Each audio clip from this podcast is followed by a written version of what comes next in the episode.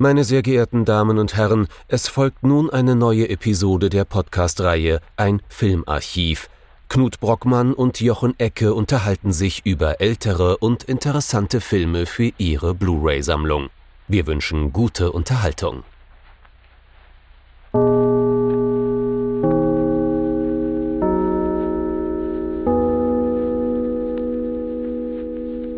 Knut. Hallo Jochen und hallo liebe Zuhörerinnen und Zuhörer zu einer neuen Folge von unserem Filmarchiv. Unsere gute äh, Freundin und auch äh, Zuhörerin der ersten Stunde, Darina, hatte mal gefragt, ob man auch Filme bespricht, die man sich so, die sie sich so wünschen würde. Und ähm, wir haben gesagt, ja klar, wenn man an den Film rankommt und kurzerhand hat sie uns eine Blu-ray in die Hand gedrückt. Dementsprechend müssen wir einen Film besprechen, den wir vorher gar nicht kannten und oh Wunder, das ist gut so, weil das handelt sich, also zumindest aus meiner Sicht, um einen ganz fantastischen Film. Genau, du hast eben gesagt, so wir müssen, wir müssen. Das ist also ein Privileg, ein Privileg ist das. Ja, und ähm, dementsprechend was haben wir uns denn genau angeschaut? Wir haben uns angeschaut, Diebe haben's schwer im italienischen Original I soliti ignoti von Mario Monicelli aus dem Jahr 1958. Warum hatten wir den Film nicht auf dem Plan? Weil Monicelli schon so einer von den großen italienischen Regisseuren der 50er und 60er ist, aber im Ausland quasi auch der große Vergessene. Und wir versuchen mit unseren bescheidenen Mitteln heute genau das ein wenig zu ändern. Diebe haben's schwer. Spätestens seit Rififi wissen wir das ja auch schon. Ähm, vor allem, wenn es heißt. Menge Arbeit. Genau, vor allem, wenn es um Heist-Movies geht. Ne?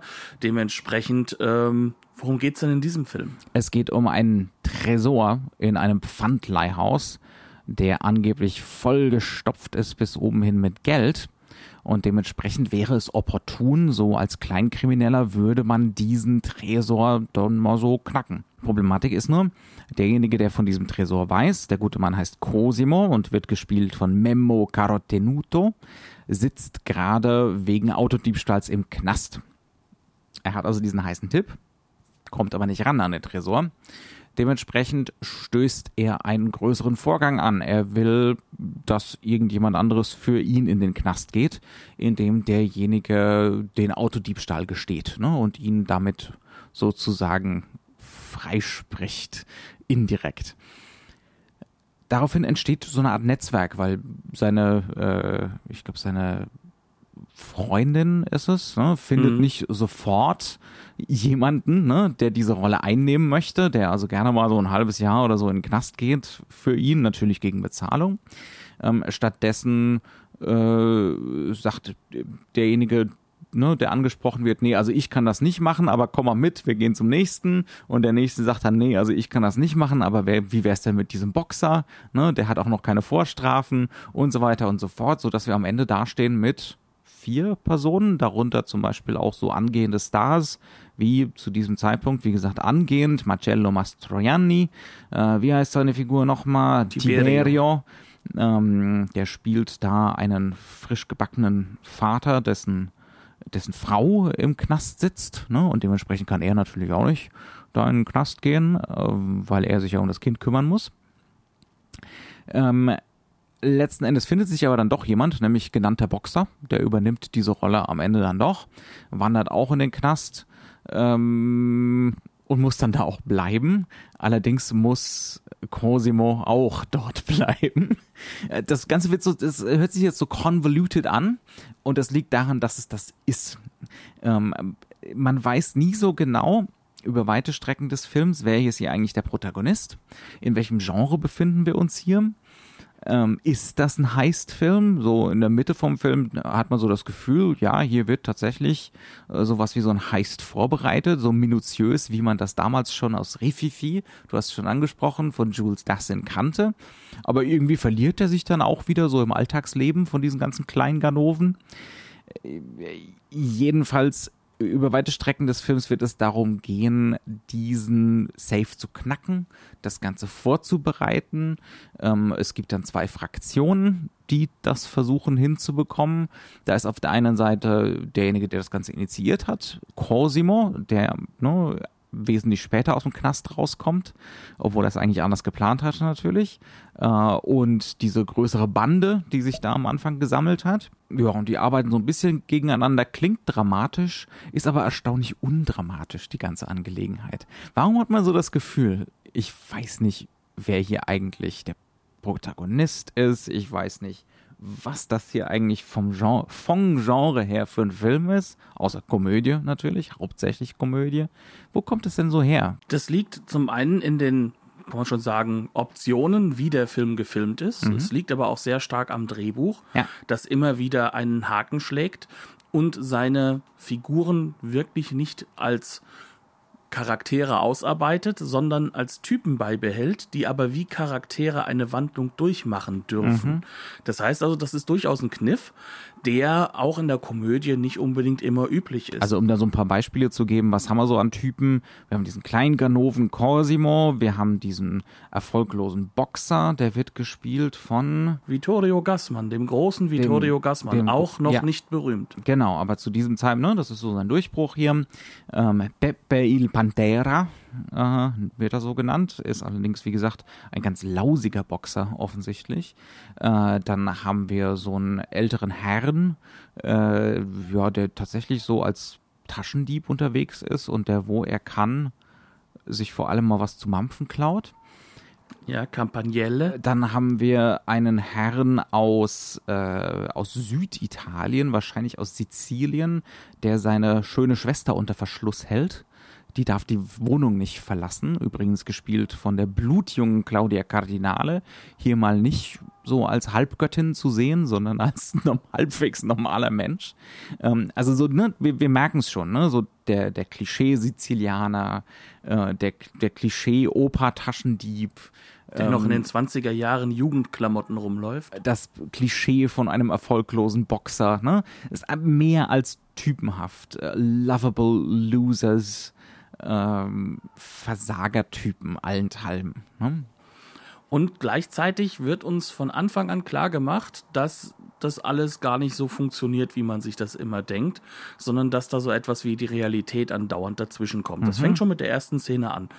Ähm, wir haben ganz am Anfang im Endeffekt äh, den Grund zu sehen bekommen oder wir bekommen ihn zu sehen, warum denn unser Kleinganove Cosimo überhaupt im Knast landet. Er versucht nämlich auf einer leeren, unglaublich dreckigen Straße mit seinem alternden, äh, äh, ja, kann man schon sagen, Taschendieb-Kumpel, der so um die 70 sein dürfte, äh, der dann sozusagen Schmiere stehen darf, versucht ein Auto zu klauen. Und womit er natürlich nicht rechnet, ist, dass es dafür eine Alarmanlage geben könnte.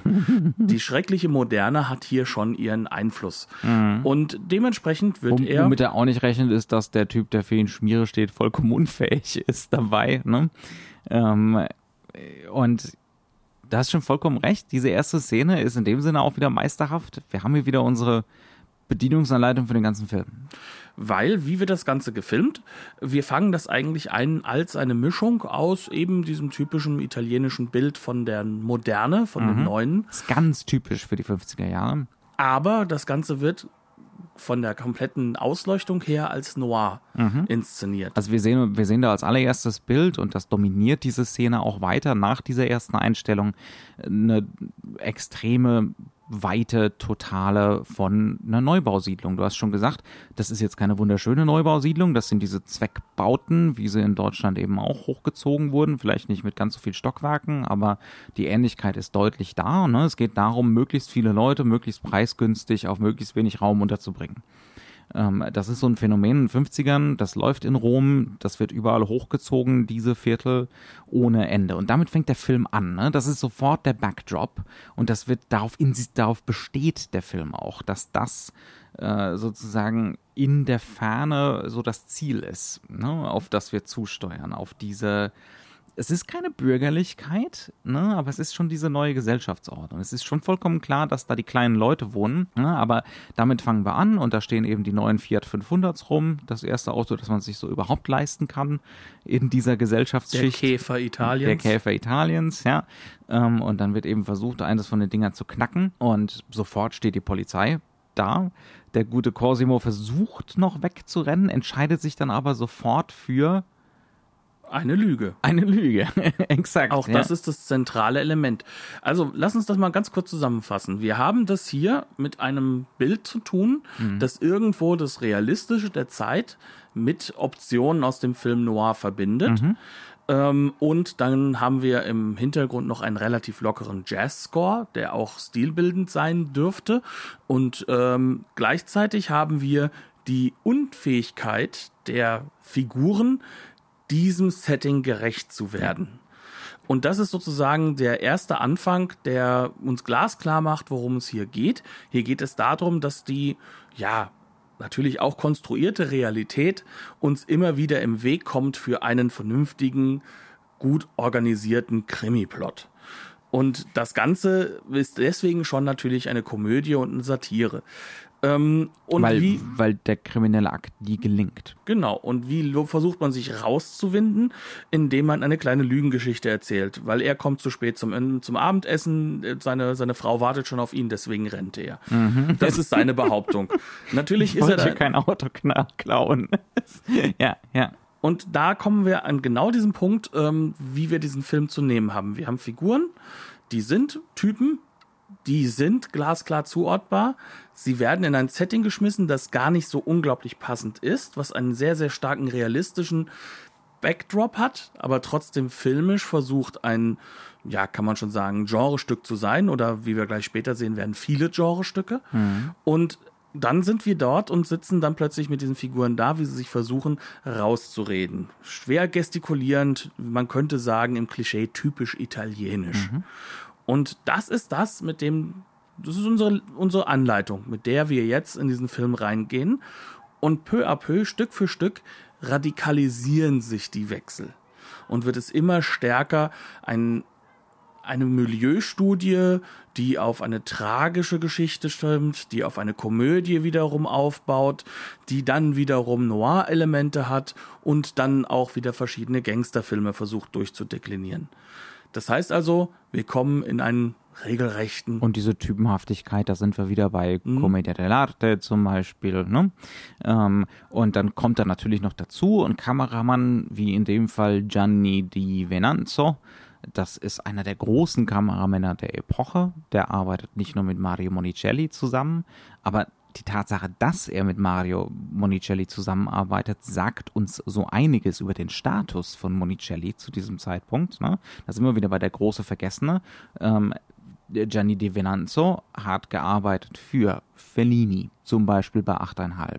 Hat gearbeitet für äh, Antonioni, für bei L'Eclisse, glaube ich, und bei La Notte. Ähm, hat bei Fran für Francesco Rosi, also für alle großen Dramaregisseure, ne? die großen italienischen Drama- und Festivalregisseure dieser Zeit. Und der kann jetzt all diese Stile, ne? dieses krass modernistische von Antonioni, ähm, aber auch, ne, wie du es schon gesagt hast, Krimi, äh, Film Noir, dann die klassische italienische Komödie, aber auch ganz stark so neorealistische Elemente. Das kann der alles. Ne? Der weiß genau, wie das geht, hat das in etlichen Filmen so Sortenreihen durchgezogen. Ne? Und jetzt kann das mischen. Es ist ja auch schon wieder interessant, dass wir 1958 im italienischen Film an einem Punkt ankommen, wo das interessant wird. Ne? Nicht mehr eine Sache durchziehen, sondern jetzt wird schon reflektiert drüber ähm, und wir können, und das Publikum kennt das schon alles. Ne? Wir müssen nur Knöpfe drücken. Ach so, ja, jetzt Neorealismus. Ne? Und wir kommen an einen Punkt, in dem wir sagen können, es ist jetzt zehn Jahre vor dem Italo-Western. Mhm. Und der Italo-Western. Aber hier ja, fängt das schon an. Genau. Ne? Der ist ja sozusagen eine Reflexion über ein Genre. Und diese Reflexion findet hier statt. Und zwar auf so vielen Ebenen, dass man da kaum mehr hinterherkommt. Denn auch das macht der Kameramann hervorragend. Er wechselt zwar die Stile aber er macht es nicht so, dass das Ganze so auffällig Das würde. ist kein spürbarer Bruch, ja. dass es einen Bruch erzeugt. Und das muss man erstmal erreichen, weil Neorealismus und Film Noir, die sind schon voneinander sehr getrennt. Alleine schon, was das Thema Ausleuchtung angeht. Weil Ausleuchtung im Neorealismus soll ja nicht im Weg stehen zum realistischen Bild. Wenn es geht, soll ja gar keine Ausleuchtung da sein. Und der Film Noir lebt von seinen Schlagschatten. Ja. Nehmen wir uns mal ein Beispiel raus, wie er, also wie Monicelli und Di Venanzo dieses Stilsammelsurium auch erzählerisch verwenden. Ne? Das ist nicht nur so ein Kennste, Kennste, sondern das hat klare Funktionen. Wir sind relativ am Anfang vom Film bei Cosimo im Gefängnishof und dann kommt eben Pepe oder Pepe, ich weiß es, ich weiß es nicht mehr so genau, der, der Boxer dazu. Ne? Ähm, äh, in der späteren Szene geht es dann zum Beispiel darum, der ist gerade verurteilt worden. Ne? Also er steigt gerade aus dem Laster wieder aus, aus dem Transporter, äh, kommt vom Gericht zurück. Und jetzt ist natürlich die Frage, wie ist das Urteil ausgefallen? Ne? Wie lange muss er hier im Knast bleiben, weil Cosimo ja da offensichtlich dran schuld hat? Alle Optionen, die die Venanzo und Monicelli jetzt hier kameratechnisch nehmen, lassen darauf schließen, dass das Urteil harsch ausgefallen ist. Ähm, das fängt schon alleine damit an, dass alle diese Gefängnishof-Szenen wie im Neorealismus gedreht sind. Ne? Ähm, das heißt also relativ blank, praktisch keine künstliche Beleuchtung, zumindest keine spürbare. Es wird ganz stark äh, mit, mit Totalen gearbeitet. Ne? Da sind wir wieder bei unserem guten Freund Bazin. Die Idee, dass ein Realismuseffekt dadurch entsteht, dass möglichst ne, nicht geschnitten wird, dass möglichst mit Mise en scène gearbeitet wird, also wie die Figuren sich im Raum bewegen, Die was man Tiefe kann man deswegen staffeln, also genau, Tiefenschärfe was, muss was da sonst sein. noch so im Bild los ist. Ne? Ähm, es gibt aber auch Anzeichen dafür, dass dieser Neorealismus nicht ganz so ernst gemeint ist auf diesem, äh, auf diesem Gefängnishof. Da sind uns zum Beispiel so ein paar Sachen aufgefallen. Das qualifiziert sich schon fast so für Simpsons Hintergrundgags. Ja, wir haben zum einen, ähm, auf die musstest du mich hinweisen, da habe ich gar nicht hingeguckt. Zwei Herren, die spielen dort ganz glasklar und sehr ernsthaft Steinschere Papier, aus welchem Grund auch immer. Das also der Klassiker auf dem, auf dem Gefängnishof. Und andere sind gerade dabei, Bockspringen zu exerzieren. und ich muss ganz ehrlich sagen, als ich das erste Mal das gesehen habe, ich habe erstmal nicht gelacht, weil ich habe mir wirklich gedacht, durch die Stiloption, ist das wirklich vielleicht wirklich gewesen? äh, weil das passt jetzt hier nicht so ganz hin. Ja, man Und muss ja fit bleiben. Ja, man muss ja fit bleiben und vielleicht haben sie ja nicht äh, wie in Amerika die Möglichkeit, da die ganze Zeit irgendwie Basketball zu spielen, also machen sie Bockspringen. Ähm, natürlich ist das Sie Quatsch. können auch nicht pumpen. Ne? Genau. Ja. Mhm. Natürlich ist das Quatsch. Natürlich ist es absolut abstrus und es soll dich aber in dieses Nirvana reinschicken, in Genau, diese, es- diese Zwischenwelt vielleicht Es, sogar. scha es schafft so eine seltsame Ambivalenz. Ne? Wie ernst ist die Szene jetzt gemeint? Denn der Boxer kommt da mit einem bierernsten Blick zurück und dann setzt er sich mit einem sauertöpfischen Blick in die Ecke.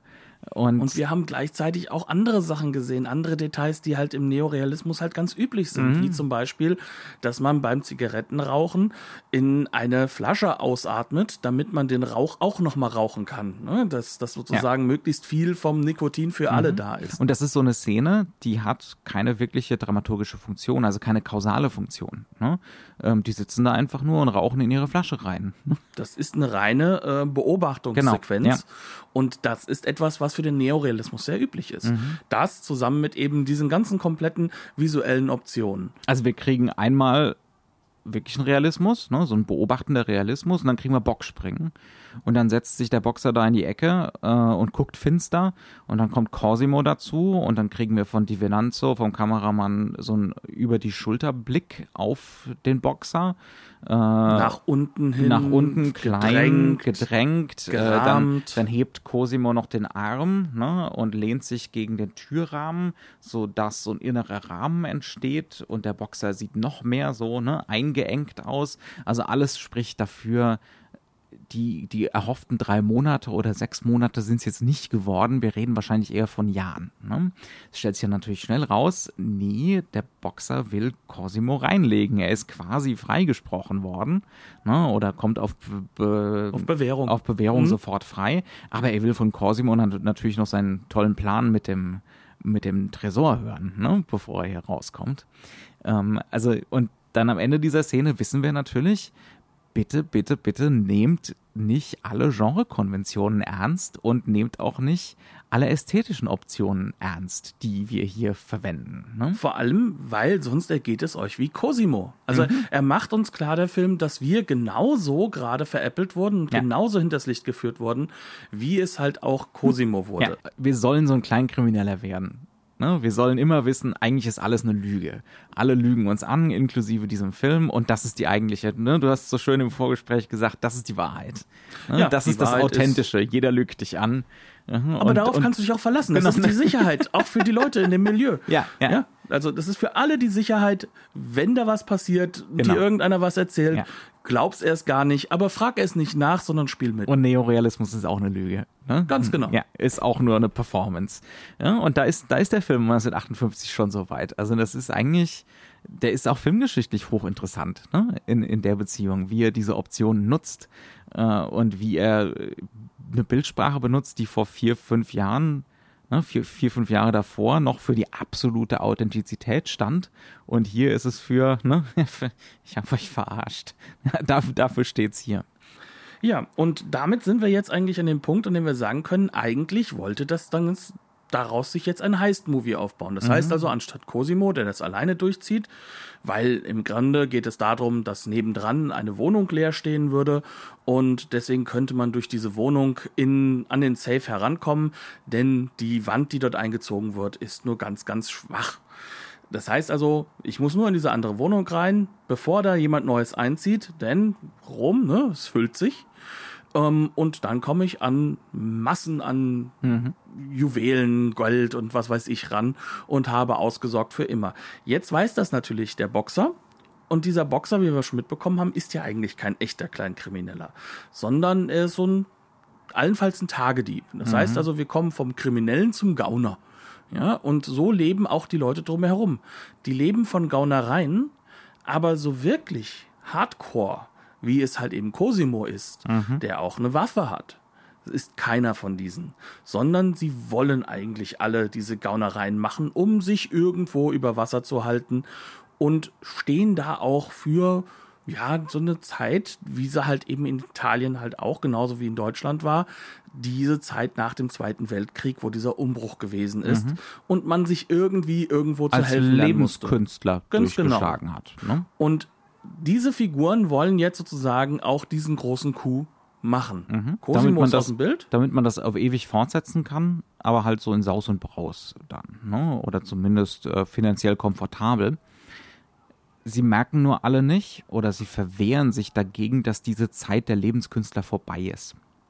Das ist eines der großen Themen vom Film. Ne? Das lässt sich, das lässt sich überhaupt nicht übersehen. Äh, es, wir kriegen immer wieder diese Neubaukästen da gezeigt. Wir kriegen immer wieder die wimmelnde Moderne, das aufstrebende Italien gezeigt. Und diese Figuren gehören da nicht mehr rein. Die stehen da draußen. Ne? Wenn, wenn wir sie sehen, dann ist da eben kein Gewimmel, dann ist da eine gewisse Leere, dann stehen die so für sich. Ähm, und der Film erzählt eigentlich von ihrem Versuch, dem verzweifelt zu entkommen. Wobei sie das nicht wissen. Und mhm. das ist halt das Zentrale ja. und auch das Wichtige, was das Komödiantische ausmacht. Mhm. Dass die Figuren gar nicht wissen, worum es ihnen eigentlich ja. geht und was da eigentlich ist, sondern sie leben ihr eigenes kleines Leben und äh, in diesem Leben haben sie dieses Ziel, mhm. aber sie haben auch andere Probleme. ne? Das ist ja der Marcello Mastroianni-Charakter zum Beispiel, ist Papa geworden und mhm. er ist jetzt gerade alleinerziehend. Das Kind soll nicht auch in den Knast zu seiner Äußerst Frau. modern, ne? Der Mann. Sehr, sehr modern, ja erzieht das Kind oder zieht das Kind auf. Ja. Ähm, damit ist er hoffnungslos überlastet und ist hat kein Geld. Also er ist in die Ecke gedrängt. Eigentlich ist er aber schon ein moderner Mann, aber er will diesen letzten Schritt eigentlich noch nicht gehen. Mhm. Und dass seine Frau halt auch für äh, Diebstahl im Knast sitzt, spricht ja auch dafür, dass er in diesem Milieu, in dieser äh, Working Class ganz unten, dass er sich versucht, so diesem äh, braven Arbeitertum zu verweigern mhm. ähm, und irgendwie trotzdem durchzukommen. Ja. Auf gar keinen Fall den Buckel krumm machen. Das Schlimmste wäre arbeiten. Wobei er als Fotograf gerne arbeiten würde, ja, aber ja. nur als Fotograf und das geht ja nicht. Dann haben wir gleichzeitig nebendran den Charakter Mario von Renato Salvatore gespielt, der die ganze Zeit immer wieder so kleine Diebstähle macht, Dinge versucht über einen Hehler loszuwerden, ähm, der nochmal ein ganzes Stück kleiner arbeitet, weil er klaut keine Autos, sondern es sollte bei vier Rädern bleiben. Stattdessen klaut er dann lieber einen Kinderwagen. Und ähm, ja, sein. Der hat wenigstens keine Alarmanlage. Ganz genau. Und äh, wir sind halt hier an einem Punkt, an dem wir dann sagen können, dieser Junge, der weiß noch nicht, wohin mit sich, mhm. hat aber auch keine Chance gehabt, weil peu à peu lernen wir diese Figur kennen. Ja. Und es ist bei weitem die tiefste Figur von mhm. allen, kann man sagen, weil er die ganze Zeit immer dreimal für seine Mama was kauft.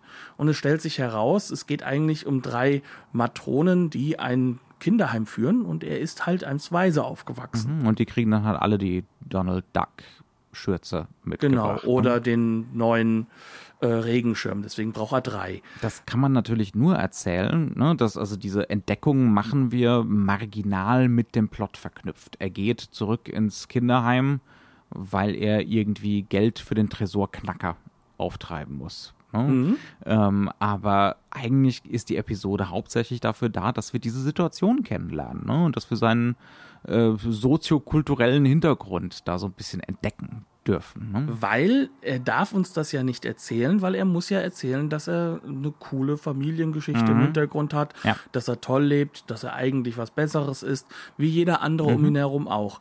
Es fällt nicht auf oder es können nur sehr wenige Leute sagen, dass sie ihre Probleme haben. Mhm. Und auch das ist etwas, was der Film im Endeffekt nebendran laufen lässt. Und da merkt man halt auch so seine Strategie, wo er denn diese Wechsel vollzieht. Nämlich immer, wenn es in diesen Krimi-Plot hineingeht, dann haben wir diese noiresken mhm. Bilder, dann haben wir Bilder, die gekippt sind, in denen sehr viel Schlagschatten geworfen wird, in denen die Figuren teilweise nur über einen Lichtkranz vom Hintergrund so äh, mhm. abgehoben sind. Als ähm, so Silhouettenbilder gibt's ganz viel, ja. Ja, auch das ist natürlich ein Verweis auf das Kino von vor ein paar Jahren vor ja. allem noch, auch wenn man sagt, sagen muss, das ist noch nicht so lange her. Also ist alles noch Wells, nicht so lange her. Orson ne? Welles hat gerade erst so. Ne, kommt erst in einem ja, Jahr, 59, genau. Touch of Evil. Also hat das große, sag ich mal, barockste den Meisterwerk, Schlussstein ja, den Schlussstein ja. gesetzt und hat gesagt, so, jetzt mache ich mal den Film und ästhetisch geht jetzt nichts mehr weiter. Und mhm. das ist ja genau das, was passiert ist. Ja. Ästhetisch ist es das Meisterwerk seiner Zeit. Und dann kommen wir eben an diesen Punkt, an dem wir sagen können, gut, das, äh, das ist halt sozusagen unser einer Plot.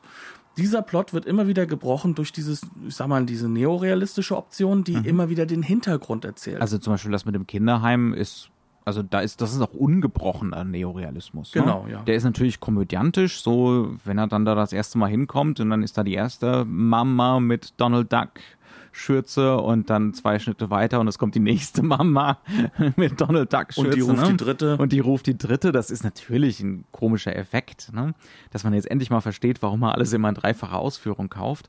Aber ähm, so wie das Ganze dargestellt wird, sind wir da schon im Bereich von von Bazin gefällt das. Also es gibt da zum Beispiel immer wieder Einstellungen mit Fenstern im Kinderheim, wo wir unten im Kirchenschiff die die Kinder beim Tischtennis spielen und beim Essen sehen. Ne? Also wo sich so ein Panorama entfaltet. Ne? Es geht nicht mehr nur um den Plot, eigentlich geht es gar nicht mehr um den Plot.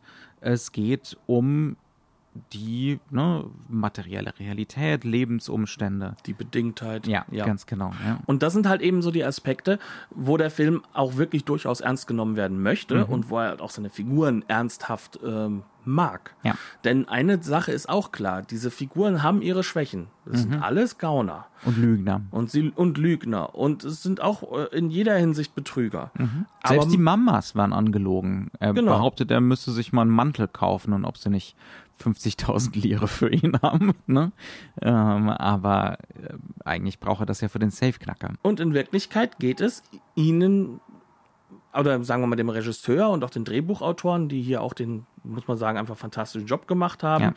Ja. Äh, das waren ja, das sind die Age und Scarpelli, die sind so, ähm, kann man sagen, ja, das sind so, so, also, so eher Krimi-Autoren. Wir haben, wir haben da so Namen wie Suso, Jackie, dann D'Amico, das ist so ein, ja, der taucht eigentlich bei allen, bei den allermeisten großen Werken der, dieser italienischen Hochzeit ne, des Kinos auf.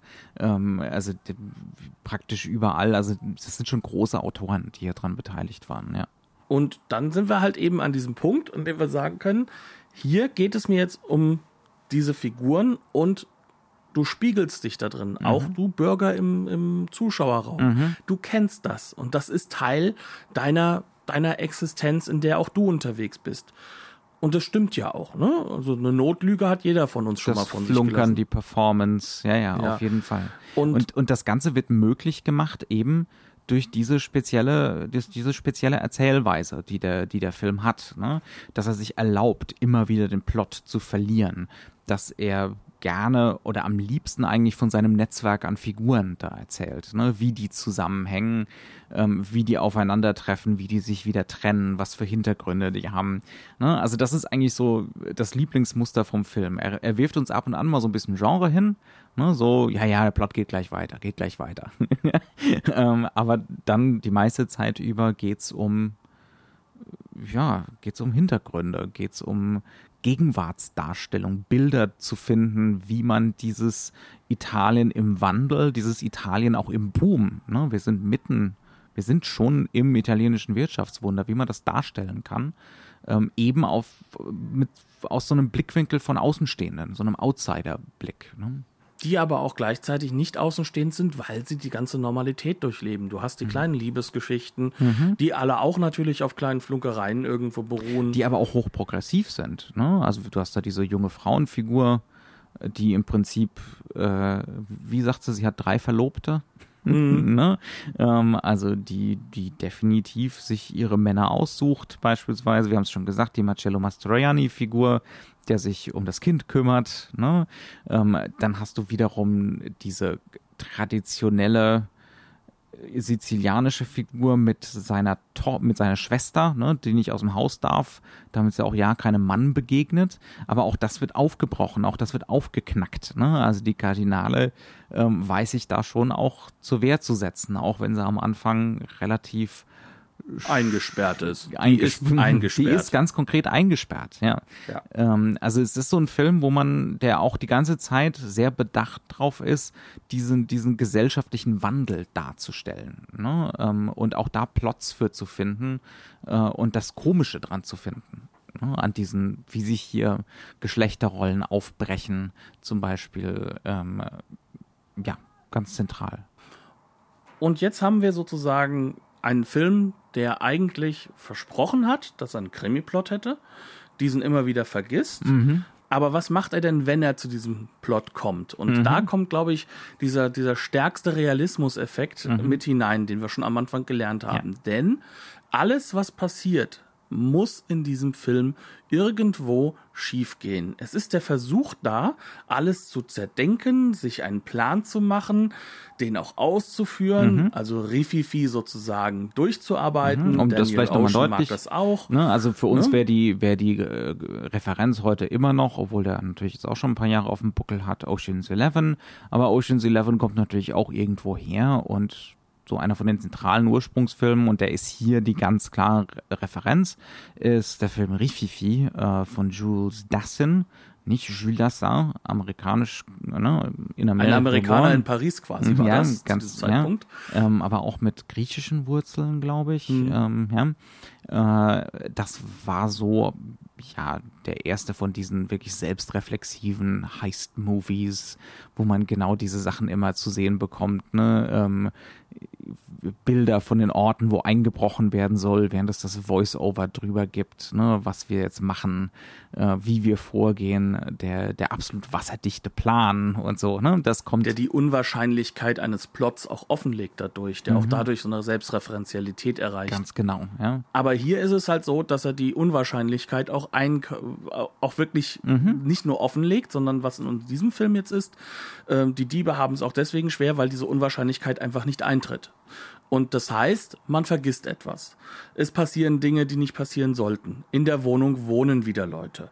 ähm, sogar recht reiche ältere Damen. Mhm. Ähm, dann äh, ist eigentlich, wenn wir uns das mal genau hingucken, der tolle Panzerknacker, gespielt von dem Toto. großartigen, ja, Toto, also der als Komödiant halt auch schon sehr viel ähm, das war der berühmteste Schauspieler in dem Film zu dem Zeitpunkt. Genau, und Mario Monicelli hat auch einige seiner Filme inszeniert in den 40er Jahren. Mhm.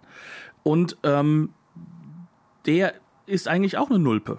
Also wir, wir bekommen es auch mit. Auch der hat eigentlich mhm. veraltetes Material, veraltetes Wissen, tut aber wie er wäre ganz groß. Ja, also mein gutes Werkzeug habe ich verliehen. genau. Das ist weil fantastisch. ja.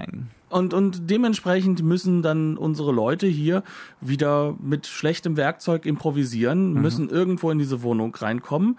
Sie haben die Option auf einen Schlüssel von der einen jungen Dame, die so progressiv ist, weil die dort eigentlich gearbeitet hat. Aber dann verliebt sich unser Boxer in sie und möchte sie da nicht mit reinziehen, also gibt er den Schlüssel brav ab und sie müssen trotzdem einbrechen. Während sie dann am Einbrechen sind, äh, kommt es zu einer fantastischen, unglaublich lustigen Sequenz, in der sie gerade auf einem, ja, kann man schon sagen, Tageslichtdach kraxeln mhm. und unten geht's Licht an und sich dann wohl, das wird so angedeutet, wohl locker eine halbe, dreiviertel Stunde einen Ehestreit, einen ja. Ehestreit gibt. Mhm wo wir gar nicht wissen, worüber. Man streitet sich, weil man kann. Ja. Und es bricht immer so die Realität da rein, ne? In diese Genreszenen, ähm, da gäbe es ja normalerweise so als, äh, als Obstakel, ne? Gäbe es was, was ich, ein Wachmann oder irgendjemand, der mal guckt, weil er ein Geräusch gehört hat oder so. Das Ehepaar, das sich da streitet, hat kein Geräusch gehört. Ne? So ist viel zu sehr mit ja, sich beschäftigt. Ja, ja. Und der Wachmann, den es dann auch geben wird, der kommt rein, um mal zu gucken, wie es denn den Katzen geht. Ne? Und damit er nicht reinkommt, schmeißt man ihm einfach eine der Katzen entgegen. Mhm. Und das stört den nicht mal. Katze da, ich kann gehen solche Sachen kommen die ganze Zeit auf uns zu. Ne? Selbst die Sachen, wenn man den Plan ausbaldowert und Bilder äh, sozusagen machen soll von dem Safe. Was passiert uns da? Zum einen soll natürlich der Kameramann, also der Marcello Mac äh, Mastroianni, ja, soll ja. das Ganze natürlich filmen, hat aber natürlich mehr den Kopf für sein kleines Baby, deswegen wird andauernd das Baby eingeblendet. Also wir kriegen, um das mal so ein bisschen in Kontext zu setzen, wir kriegen ähm, so den klassischen Planungsmoment gezeigt. Der ist inszeniert wie ne, der absolute Standard, konventionelle Szene. Äh, die Diebesbande sitzt zusammen, dicht gedrängt in einem kleinen Raum und man berät sich darüber, wie man diesen Safe knacken kann. Im Hintergrund, im Fluchtpunkt ist die Kamera, ist ein, mhm. ist, ist ein Projektor gesetzt, der macht Licht. Ja. Und alle Auch das im besten Noir-Licht. Genau, ne? und sie alle ähm, sitzen uns entgegenkommend sozusagen an beiden Seiten dazu. Absolut zwielichtige Szene. Ne? Also es ist eine, vom Bild her ist das eine total konventionelle, superb geleuchtete Noir-Szene. Ne? Und dann kriegen wir das Filmmaterial zu sehen, das Mastroianni da geschossen hat, um die Kombination vom Safe rauszukriegen mit einer Telefotolinse.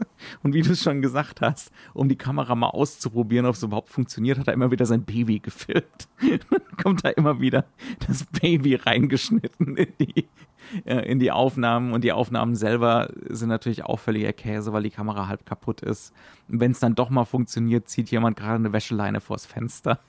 Dann kommt die Realität in den ja, Weg, genau. ja, weil, weil mhm. daran denkt ja keiner, dass es eine Wäscheleine ja. gäbe dort und dass dort jemand Wäsche also, aufhängt. Der Film demonstriert uns halt an allen Ecken und Enden, dass Genre nur dann funktionieren kann, wenn man das Regelwerk der Realität komplett außer Kraft setzt. Also dem das verweigert sich dieser Film genau, absolut. Ja. Ne? Also das ist halt so der Punkt, wo man sagen kann, also es geht um diese Unwägbarkeiten. Es mhm. geht um dieses Nicht-Planbare. Es geht auch darum, dass es aber auch Dinge gibt, denen man nicht aus dem Weg gehen kann. Ja. Und das sind dann sozusagen diese Aspekte, die momentan drumherum stattfinden und die auch jeder, der diesen Film damals guckt, auch sofort erkennt.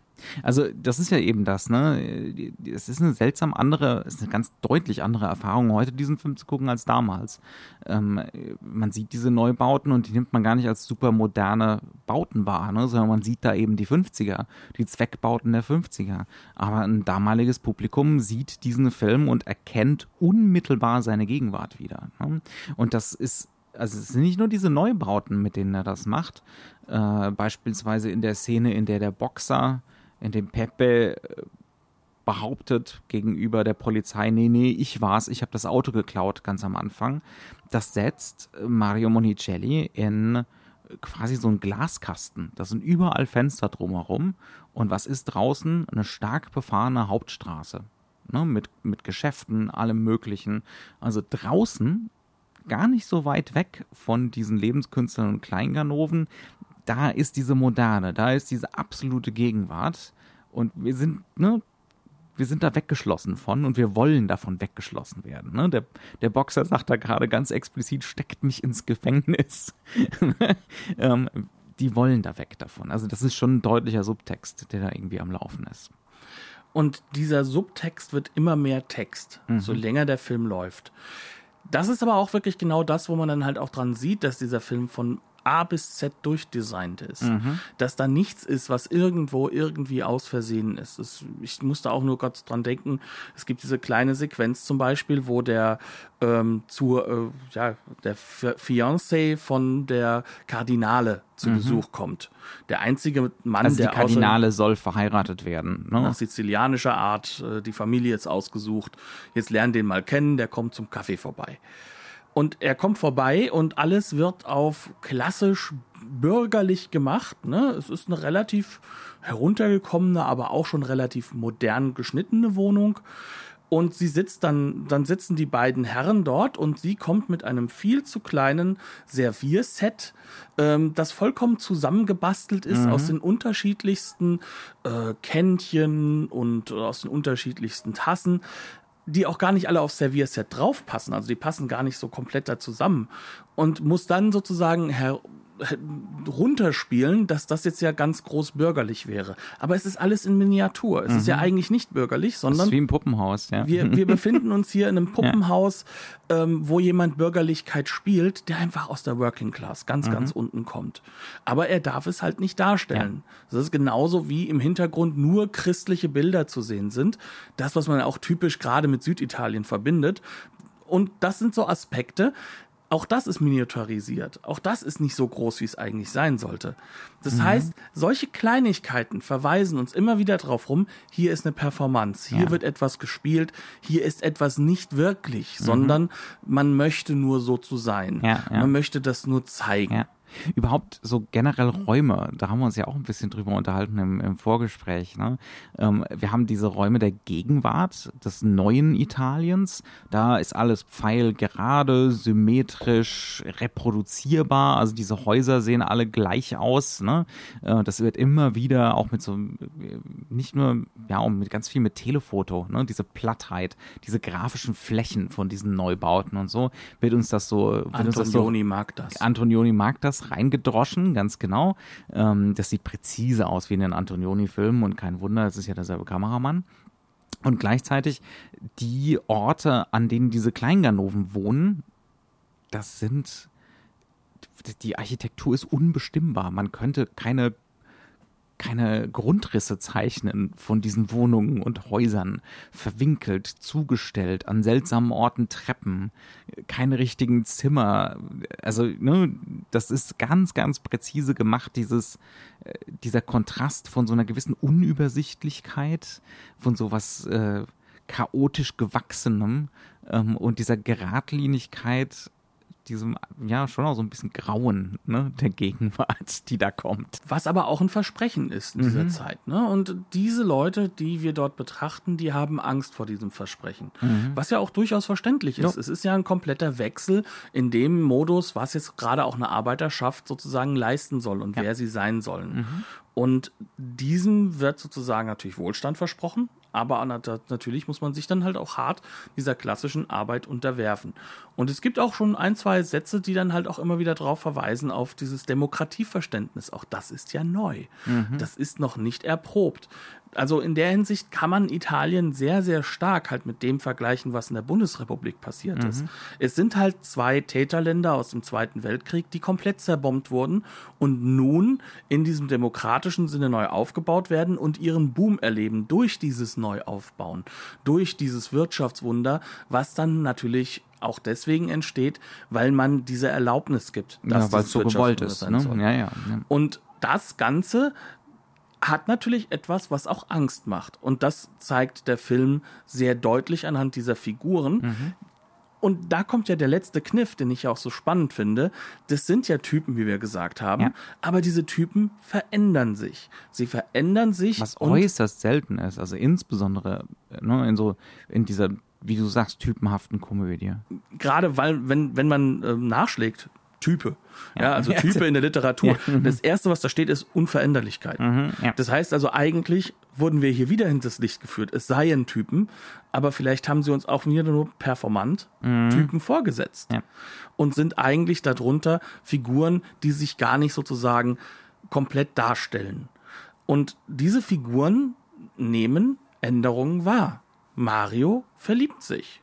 Das sehen wir ganz deutlich in dieses eine Mädchen. Und Mario möchte gleichzeitig, ähm, also in die Kardinale, ne? Und deswegen möchte er auch raus aus dem ganzen Thema, aus dem ganzen Thema mit dem Heist. Er möchte ein ganz braver Bürger werden. Der Heist, wir nehmen es vorweg, geht deutlich schief im Das weißt du nach der ersten Sinne. Szene. Du weißt nach Ja. der ersten Szene in diesem Film, dass hier nichts gelingen wird. Also in, im tiefsten Sinne, aber es wird für die Figuren nichts Negatives passieren, auch das nehmen wir weg. Was aber passiert ist, ist, dass der Boxer und äh, der ganz alte Kleinkriminelle, um vor der Polizei zu fliehen, aus Versehen in eine Gruppe Tagesarbeiter gerät, die jetzt auf eine Arbeitsstelle kommen. Im Endeffekt wird der Alte rausgeschmissen, ist auch sehr froh drum, oh Gott, Arbeit. Aber man merkt, da ist eine Entscheidung, dass ein anderer weiterarbeiten möchte. Und das ist die letzte Entscheidung des Films. Auch der hat sich ja verliebt. Obacht, jetzt wird's symbolisch. Ja. Und jetzt kommen wir an den Punkt, an dem wir sagen können, ja, sie ordnen sich dieser neuen Position unter. Und spätestens nachdem sie nach dem Heist auf die Straße kommen und die Moderne plötzlich sauber ist, klar ist, ähm, nicht mehr im Aufbau befindlich, wie sonst in allen Bildern, wenn sie reinschlägt oder, oder irgendwo doch dreckig, ne? In diesem Moment sehen wir, aha, die Moderne ist angekommen und jetzt muss sie angenommen werden. Und ähm, Aber das ist auch traurig, ne? Also das ist was. genau. Also das ist wirklich so maximal bittersüß. Ich habe es größtenteils als als einen ziemlichen Zwang wahrgenommen. Ja, das Arbeiten gehen in dieser Form ist auch der Zwang, sich all den Normen zu unterwerfen, Ja. den diese neue Gesellschaft aufbaut. Und das ist ein großer Wechsel in der Gesellschaft. Das Bürgertum hat sich auch komplett gewandelt erstmal. Das Mhm. bringt sich jetzt erst wieder in Stellung an dieser Stelle. Ne? Da haben wir ja auch schon ein paar Mal in anderen Filmen drüber geredet. Also ein Film, der ja auch vom gleichen Kameramann gemacht wurde und den wir bei uns schon im Programm hatten, ist ja Hands Over the City, Mhm. ähm, in dem ja genau diese Aspekte halt auch beleuchtet werden. Übrigens auch ein ganz toller Film, nur kein Stück lustig. Genau, sondern der ist nur bitter und Ja. nimmt den Neorealismus wieder in ganz anderen Formen mit. Das heißt also, wir haben es hier mit einem Film zu tun, der im ersten Moment sanft als komödiantisch daherkommt, aber im Nachhinein immer wieder diese tragischen Elemente mitträgt Ja. und diese Realismuseffekte, die er am Anfang ausstellt, eigentlich auch zu einem gewissen Teil sehr ernst meint, weil er sie neu konfiguriert. Mhm. Ja. Und zwar für ein Publikum, das Genre Und genau, der, der, dekonstruieren der kann. für sich eben entdeckt, dass äh, dieses Selbstreflexive, dieser Clash von Genres, ähm, dieses Ausbleiben von, äh, von ne, kausaler Handlung und so, dass das eben auch einen Realismuseffekt haben kann. Ne? Jetzt, nachdem wir diese ganzen Genres ausgebildet haben, diese ästhetischen Optionen alle so zur Hand haben, jetzt können wir auch anfangen, genau darüber zu reden, ne? dass das eben nur Optionen sind ähm, und das als neues Ausdrucksmittel finden. Und ich glaube, das ist hier was, was hier besonders spannend ist, was hier besonders spannendes Neues stattfindet. Dementsprechend würde ich sagen, kommen wir an den Punkt, an dem wir sagen müssen, das ist ein echt vergessener Das Regisseur. ist eines von den großen Meisterwerken der 50er, ja, ja, auf jeden Fall. Ähm, der, der gehört in dieselbe Reihe wie Fellini und Antonioni und hast du nicht gesehen. Also das ist definitiv äh, dieselbe Garde. Das ist auch ästhetisch ne, auf demselben auf demselben Niveau und das ist genauso clever. Ich glaube, wir sind hier leider wieder genau an dem Punkt, an dem man so oft ist, nämlich an dem, wo man sagt, ach, die Komödie. Ne?